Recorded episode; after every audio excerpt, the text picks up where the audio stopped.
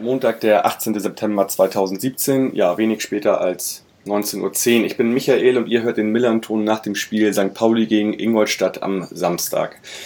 Das Spiel endet mit einem 4 zu 0 Sieg für den FC Ingolstadt durch die Tore von Kittel, Tresch, Lescano und nochmal Kittel und das alles in der ersten Halbzeit. Ralf Gunisch war heute leider kurzfristig verhindert und äh, ja, daher spreche ich heute zu dem Spiel mit Martin, der schon mal ja, vor längerer Zeit zu Gast bei uns war. Und ich sag mal, moin Martin. Servus. Martin, vielleicht kannst du noch mal so ein paar ja, äh, Infos äh, zu deiner Person geben. Wer bist du, was machst du, warum Ingolstadt und wo kann man dich im Netz finden? Ja, ich bin der Martin. Äh, mich findet man auf Twitter unter einer-93. Ähm, komme aus Ingolstadt, bin im FCI schon einige Zeit verbunden. Ähm, eigentlich auch die letzten 19 Jahre äh, äh, was so eigentlich alles auswärts gefahren, Dauerkarte sowieso. Ähm, mehr oder weniger in der Fanszene aktiv, äh, Richtung Fans sein und so weiter und natürlich auch öfter mal in so manchen Podcasts zu Gast. Okay, äh, und du, du, warst auch in Hamburg, ne? Ich war auch in Hamburg, ja. Ja, okay.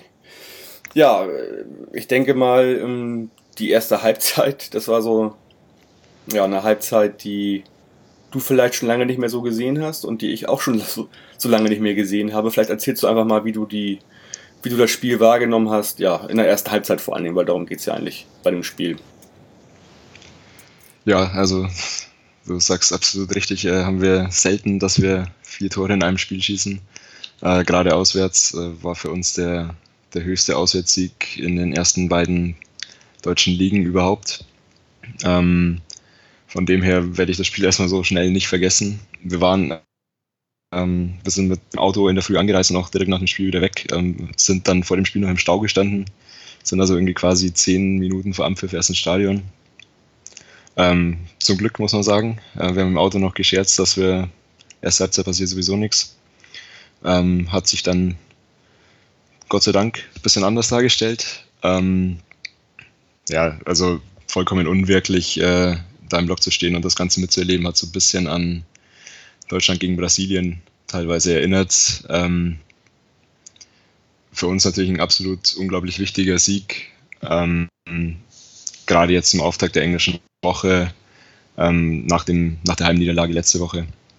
Ähm, von dem her absolut glücklich natürlich, aber ähm, auch mit dem Wissen, dass das Spiel durchaus hätte anders laufen können. Ähm, ich glaube, da ist bei uns absolut 100% richtig gut gelaufen und die Tore zum richtigen Zeitpunkt gefallen und das Quäntchen Glück in so manchen Situationen auf unserer Seite gewesen, während, während auf eurer Seite einfach äh, ein rabenschwarzer Tag war, was solche Tage gibt es halt einfach auch mal. Ja, bei uns hat ja irgendwie gar nicht zusammengepasst. Ähm, also die gesamte Mannschaftsleistung, aber auch natürlich die Leistung Einzelner oder halt auch die Fehler Einzelner haben natürlich dazu geführt, dass äh, ja, dass dieses Spiel schon so früh entschieden war. Kommen wir doch mal zum 1-0 durch Kittel. Äh, ja, ein wunderbarer Freistoß, wie ich finde. Ich denke mal, du hast das ganz gut gesehen von eurer Warte aus, wie der wie der Ball, sage ich mal, äh, rechts in den Winkel ging. Ne? Ja, der, der hat sich beim, beim Anlauf schon ganz, ganz ordentlich gut angefühlt. Ja. ja, okay. Also mein erster Gedanke war ja im Stadion, das war gar kein Foul, aber ähm, das war es dann wohl doch und insofern ist der Freistoß auch berechtigt gewesen. Ähm, ja, schade, schon sehr früh in der sechsten Minute. Ich dachte jetzt äh, im Stadion, okay, dann haben wir jetzt genügend Zeit, äh, jetzt wissen wir, dass wir zurückliegen und jetzt wird ja dann äh, irgendwie was passieren, was aber nicht passiert ist. Da ist mir auch äh, ja, in erster Linie aufgefallen, halt, dass äh, Mats Melodeli halt an allen Ecken und Enden fehlt, der kurz vor der Partie ähm, verletzungsbedingt äh, ja, ausgeschieden ist, weil er wohl Probleme mit einem Hüftbeuger hat und ähm, man kann da relativ gut erkennen, finde ich, im Spiel, dass da einfach ein sehr großes Vakuum ist äh, zwischen ja, also im Spielaufbau und dann halt äh, zum Sturm hin. Da ist halt niemand, der irgendwie diese Position ordentlich bekleiden kann. Ähm, Litka hat das, ja, hat man jetzt nicht so wahrgenommen, aber da ist halt einfach nichts passiert. Ähm, da bin ich mal gespannt, ob es vielleicht bei uns morgen irgendwie da mal eine Umstellung äh, gibt, vielleicht mal so in Richtung Richie Neudecker, der das vielleicht ganz gut machen könnte, muss man mal schauen. Aber auf jeden Fall, ja, das war euer 1-0, ähm, das 2-0 durch Trash. Äh, ja, wie hast du das wahrgenommen in der 33. Minute? Ich, ich muss vielleicht noch zum, zum 1-0, muss ich vielleicht noch sagen, mhm. das ist einfach ein Tor für uns, das uns absolut in die Karten spielt, dass genau der das Tor ist, das uns in den Spielen davor immer gefehlt hat. Äh, dieses, dieser frühe Dosenöffner. Ähm, Im Endeffekt jedes Spiel bisher diesem 1-0 eben hinterhergelaufen und dann auf, auf der eigenen Seite das Tor kassiert. So spielt uns das natürlich absolut in die Karten, weil die Mannschaft genau auf sowas äh, ausgelegt ist. Ich habe das bei den, bei den Vorbereitungsspielen im Endeffekt gesagt, wenn wir dieses 1-0 früh machen, dann können wir jeden Gegner eigentlich 5-6-0 weghauen. Bisher ist es eben genau andersrum immer gelaufen, dass wir das, dieses Tor nicht geschossen haben und ja, uns da dran aufgerieben haben. Und das Tor war ja jetzt auch nicht großartig ausgespielt, sondern ist halt einfach mal ein Sonntagsschuss, der bei einem von 20 Freistößen von Kittel wahrscheinlich reingeht. Das spielt uns natürlich extrem in die Karten. Mhm. Aber ich finde auch, dass, dass die, die, die, Phase danach, das war von meiner Vereinsbrille auf, aus zumindest, hatte ich da schon so meine Sorgen, dass es nicht mehr allzu lang dauert, bis ihr da zumindest mal die, die Großchance bekommt auf den Ausgleich. Wir haben ja dann auch relativ früh beide Innenverteidiger gelb verwarnt gehabt. Ähm, die da zweimal eigentlich ja zum Trikot greifen mussten, weil, weil sie zu langsam waren. Und ob das noch lange gut gegangen wäre, glaube ich, ist, steht auch so ein Gen und dann kommt das 2 zu 0, was ja auch in der Entstehung ein bisschen glücklich ist. Mhm wieder zum nächsten glücklichen, äh, perfekten Zeitpunkt. Ich war mir eigentlich sicher, dass ihr das Spiel nicht zu elf beendet, äh, weil ihr halt relativ früh gelbe Karten bekommen habt. Insgesamt habt ihr, glaube ich, fünf oder sechs bekommen. Und da muss man auch nochmal ganz ehrlich sagen, wir haben gar keine bekommen. Und da kann man mal wieder dran sehen eigentlich. Äh, es ist zwar schön und gut, wenn man als Mannschaft immer sehr fair spielt, was wir ja auch immer tun in den letzten zwei, drei Saisons. Aber ich meine, äh, da braucht man auch mal jemanden, der da mal dazwischen haut und ähm, sich auch mal schnell die Gelbe einhandelt, äh, damit da einfach mal ein Zeichen gesetzt wird. Und das habt ihr halt viel besser gemacht. Also ihr wart immer gallig darauf, irgendwie äh, entweder den Gegner aufzuhalten oder schnell am Ball zu sein. Äh, und ja. das war auch euer Erfolgsrezept. Und ihr habt auch nach dem 1-0 ja nicht tief gestanden und auf Konter gelauert, sondern ihr seid ja trotzdem vorne raufgegangen. So, und habt gemerkt, dass da eine Abwehr steht, irgendwie, die man, die man anrennen kann und die, und die dann auch Fehler macht. Ne? Ja, genau, aber natürlich auch aus dem Grund, dass sie ja auch eine Mannschaft seid, die ein Heimspiel hat, die gewisse Ansprüche hat und eben auch nicht hinten drin steht, wie das bei uns letzte Woche Aue eben war. Und gegen so eine Mannschaft kann dann so ein Pressing wie am Samstag dann auch funktionieren. Und das haben wir schon seit Monaten nicht mehr in der Form durchgezogen, glaube ich. Das war, hat an beste Hasenmittelzeiten teilweise erinnert. Mhm. Ja, so ist dann ja im Prinzip auch das 2-0 durch Trash gefallen. Also ähm, da seid ihr auch wieder raufgegangen und zwingt natürlich, zwingt Bernd Nerich irgendwie, äh, naja, nein, ihr zwingt ihn nicht, aber er macht dann diesen Fehler. So. Äh, aber Fehler entstehen ja auch nur, wenn man halt irgendwie sich bemüht, dass der Gegner Fehler macht. Und das hat er dann in dem Fall auch gemacht. Also äh, ja, Bernd hat seinen eigenen, eigenen Mitspieler getunnelt und eine wunderbare Vorlage gegeben. Ja, ich glaube, er hat, er hat nicht den besten Tag, glaube ich, erwischt. Ähm, aber muss man aus unserer Sicht auch sagen, kann man wahrscheinlich auch aus der Sicht von Pledel ähm, vielleicht zuvor besser ausspielen. Aus seiner Sicht ist es dann sehr, sehr glücklich, dass der Ball vor die Füße von Trash kommt. Ansonsten muss er sich, glaube ich, auch einiges anhören, weil er allein gegen drei Mann ins Dribbling geht. Mhm. Ja. Ja, er geht ja mit 2-0 in der 33. in Führung. Das war dann auch schon ziemlich, ziemlich ernüchternd, das Ganze. Äh, 3-0 Lescano, auch wieder Bernd Nerich, äh, ich will jetzt nicht sagen ausschlaggebend, aber daran beteiligt. Äh, und ich würde sogar fast behaupten, das war, das war ein Foul gegen Bernd Nerich. Ich habe jetzt nochmal die Fernsehbilder geschaut, also schon ziemlich grenzwertig, ne? Ich habe auch äh, die, die der Sound-Zusammenfassung gesehen und da sagt der Kommentator, es ist kein Foul. Und ich bin mir auch nicht sicher, ob man das nicht abpfeifen kann oder vielleicht sogar mhm. sollte. Also ich habe auch die Version gesehen, wo der, wo, der, wo der Kommentator das sagt, aber die Bilder sprechen für mich dann doch ein bisschen eine andere Sprache. Macht aber nichts. Also wie gesagt, also ich will jetzt nicht sagen, dass das ein wirklich klares Foul war. Das war es natürlich nicht. Es war halt sehr aggressiv reingegangen in den Zweikampf. Und ja, man kann einen Foul geben oder halt nicht, aber äh, man kann durchaus halt wirklich einen Foul natürlich auch pfeifen. Äh, ja, und dadurch fällt dann das, das 3-0. Ähm, ja, und dann ist der Sack eigentlich auch schon fast zu äh, in der 40. Ähm, ja, das 4-0 durch Kittel in der 48. Ähm, also in der 45. plus 3. Da hat sich unser Rechtsverteidiger Zander so ein bisschen im Stellungsspiel verirrt. Irgendwie den, ich finde, man kann Kittel da ruhig äh, so stören, dass er nicht zum Abschluss kommt, finde ich. Äh, aber er ist da relativ unbedrängt und kann dann halt durch die durch die Beine von Himmelmann schieben, ne? Ja, absolut. Ähm, bei dem Tor möchte ich vielleicht noch hervorheben, ähm, dass der Ball vom Abstoß kommt, was für uns auch äh, ein Weltwunder fast ist, dass wir einen Abstoß zum Mann bringen und daraus aus noch ein Tor entsteht. Ähm, Hut ab ähm, und zeigt auch, dass man da bei der Torwartentscheidung äh, zwischen Mühlern und Jensen, der ja mittlerweile weg ist, vielleicht auch den, den richtigen genommen hat, obwohl das in Ingolstadt durchaus äh, kritisch gesehen wurde. Mhm, okay. Ja, dann haben wir die zweite Halbzeit und da passiert bei uns genau gar nichts. Also ich, ich habe auch nicht eine Chance gesehen im ganzen Spiel für uns, keine richtig klare Torchance. Obwohl die, die, äh, die Zahlen, so was Ballbesitz und Pässe und so angeht, wiederum auf unserer Seite sind. Ähm, habt ihr die meisten Torschüsse und auch dementsprechend oder auch die meisten Tore halt geschossen, logischerweise irgendwie. Also man sieht dann immer wieder, finde ich, wie so Zahlen in der Statistik dann auch irgendwie, ja, sag ich mal, echt, echt verfälschen auch, ne? Ja, genauso war es bei uns im Endeffekt die, die Wochen zuvor, als wir die Spiele verloren haben. Da sprachen die Zahlen auch immer für uns. Aber am Ende war es trotzdem kein Spiel, bei dem man jetzt sagt, wir hätten das unbedingt gewinnen müssen oder so. Wir waren da drückend überlegen, außer jetzt vielleicht gegen Aue. Mhm. Aber klar, ich meine, für uns war das dann die zweite Halbzeit irgendwie zu schauen, die, die ersten zehn Minuten oder so nochmal ruhig rumzubringen. Und dann sollte relativ wenig gegen uns laufen. Aber ich muss auch gestehen, dass ich mir zur Halbzeit immer noch nicht sicher war, ob wir mit drei Punkten nach Hause gehen, weil ich einfach in den letzten Wochen eine Abwehr erlebt habe, die, die für alles irgendwie gut war.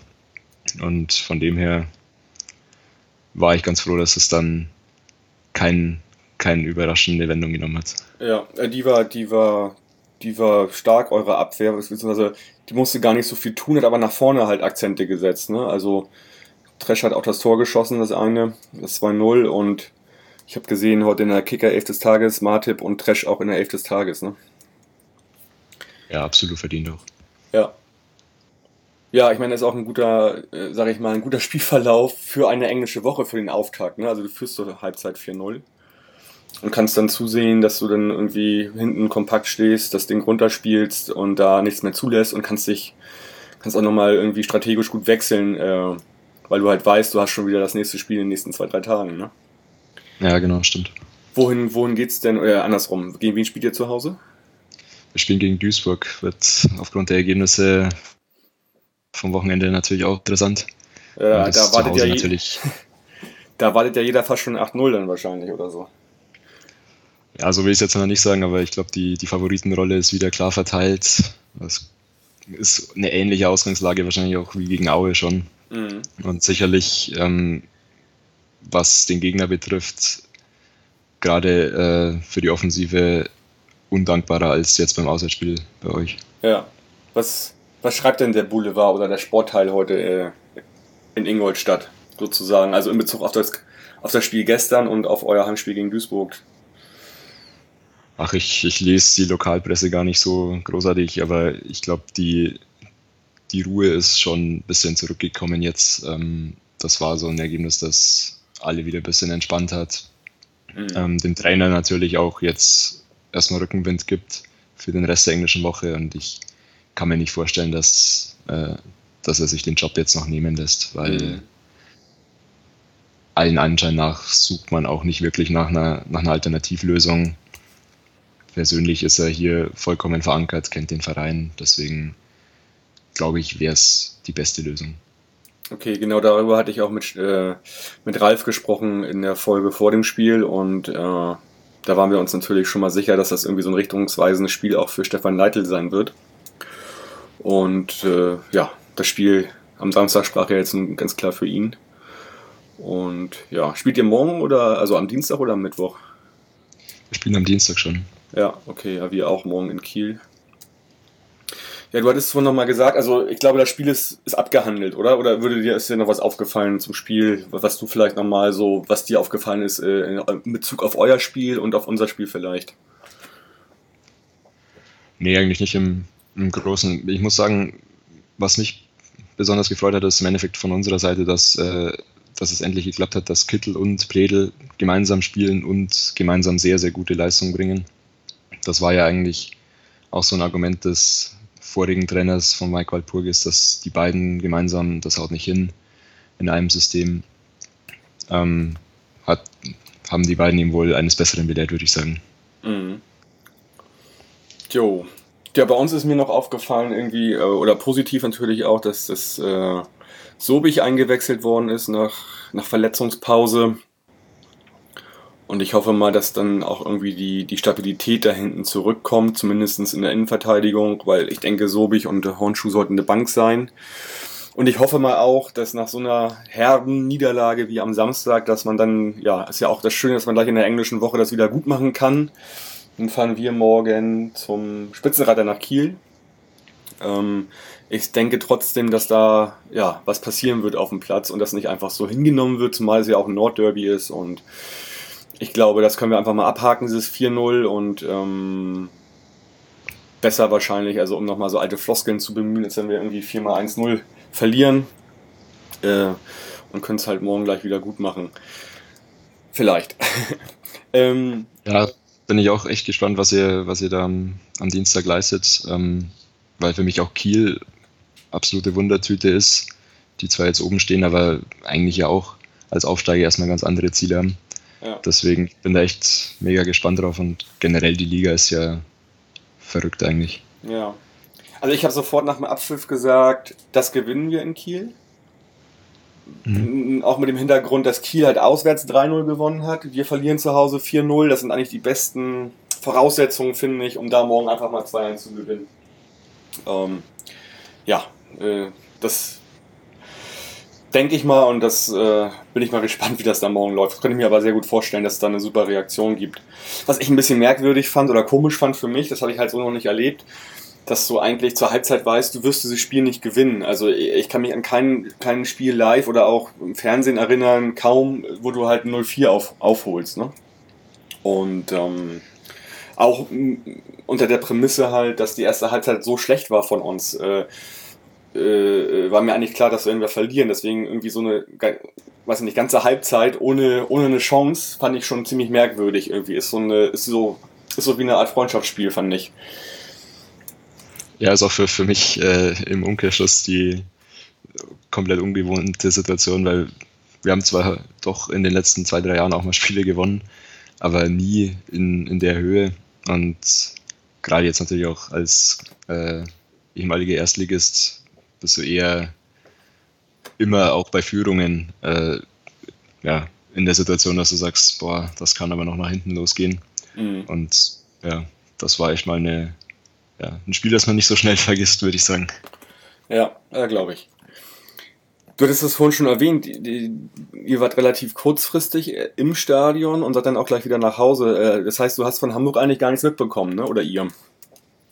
Ja, ich war ja schon öfter da. Es war jetzt mein, mein drittes Spiel im Millantor. Einmal mhm. waren wir noch äh, bei diesem tollen Spiel in Lübeck gegen euch. Ja, ja, da war ich auch. Mhm. Genau, dazu noch zweimal gegen den HSV, öfter mal privat in Hamburg. Ja. War mit, war dieses Mal einfach irgendwie klar, dass wir hin und zurück fahren, was auch okay war und ganz entspannt und mit den besten, mit den guten Leuten dann auch eine richtige Entscheidung, würde ich sagen. Aber das war dann im Prinzip dein, dein erstes Spiel im fertig gebauten Millantor, oder? Ja, mit einem ganz coolen Gästeblock, würde ich sagen, im, im Liga-Vergleich. Ja, bist du, bist du zufrieden gewesen? Also ihr habt ja nicht das komplette Kartenkontingent abgenommen, wir konnten noch Karten bei uns verkaufen. Also ihr wart ja also ein relativ übersichtlicher Auswärtsblock. Äh, Aber ja, bei man muss schon sagen, dass für die Entfernung ist dieses Gästekontingent für uns schon eher oberes, obere Grenze und auch mit sehr, sehr vielen Leuten, die eigentlich nicht dabei sind, beziehungsweise mehr Touristen als Fans sind, würde ich sagen. Das hat man vermutlich auch an der Stimmung gemerkt. Also man kannte da relativ wenig Leute im Gästeblock. Das für die Entfernung sollten es normalerweise eher 1 bis 200 Leute sein und okay. ich, ich, glaube 600 Leute waren es dann. Ja, ist ja. immer so ein bisschen Sonderfall bei euch.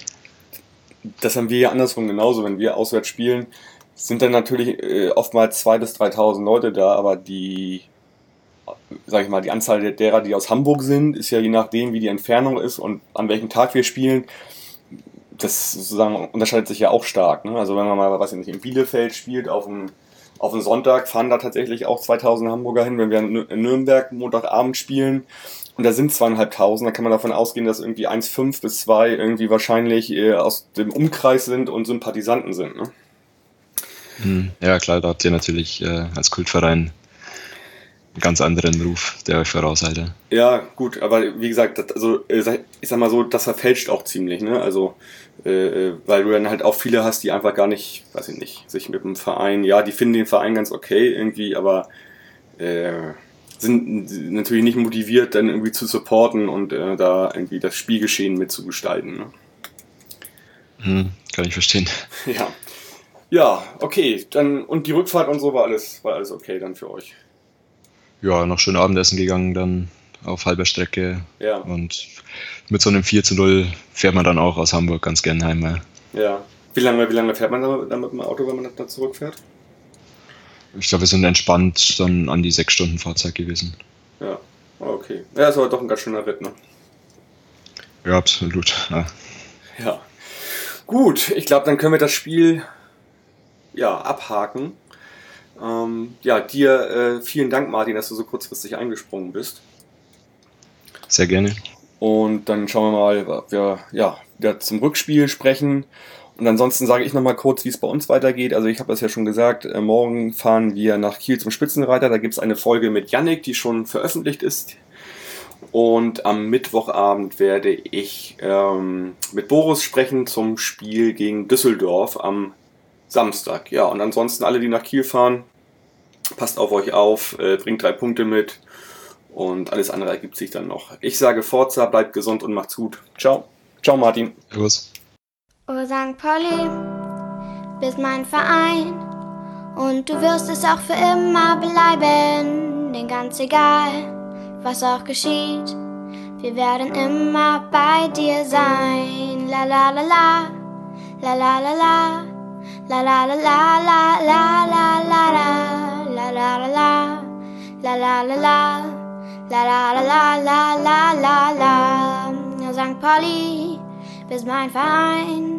Und du wirst es auch für immer bleiben, denn ganz egal, was auch geschieht, wir werden immer bei dir sein.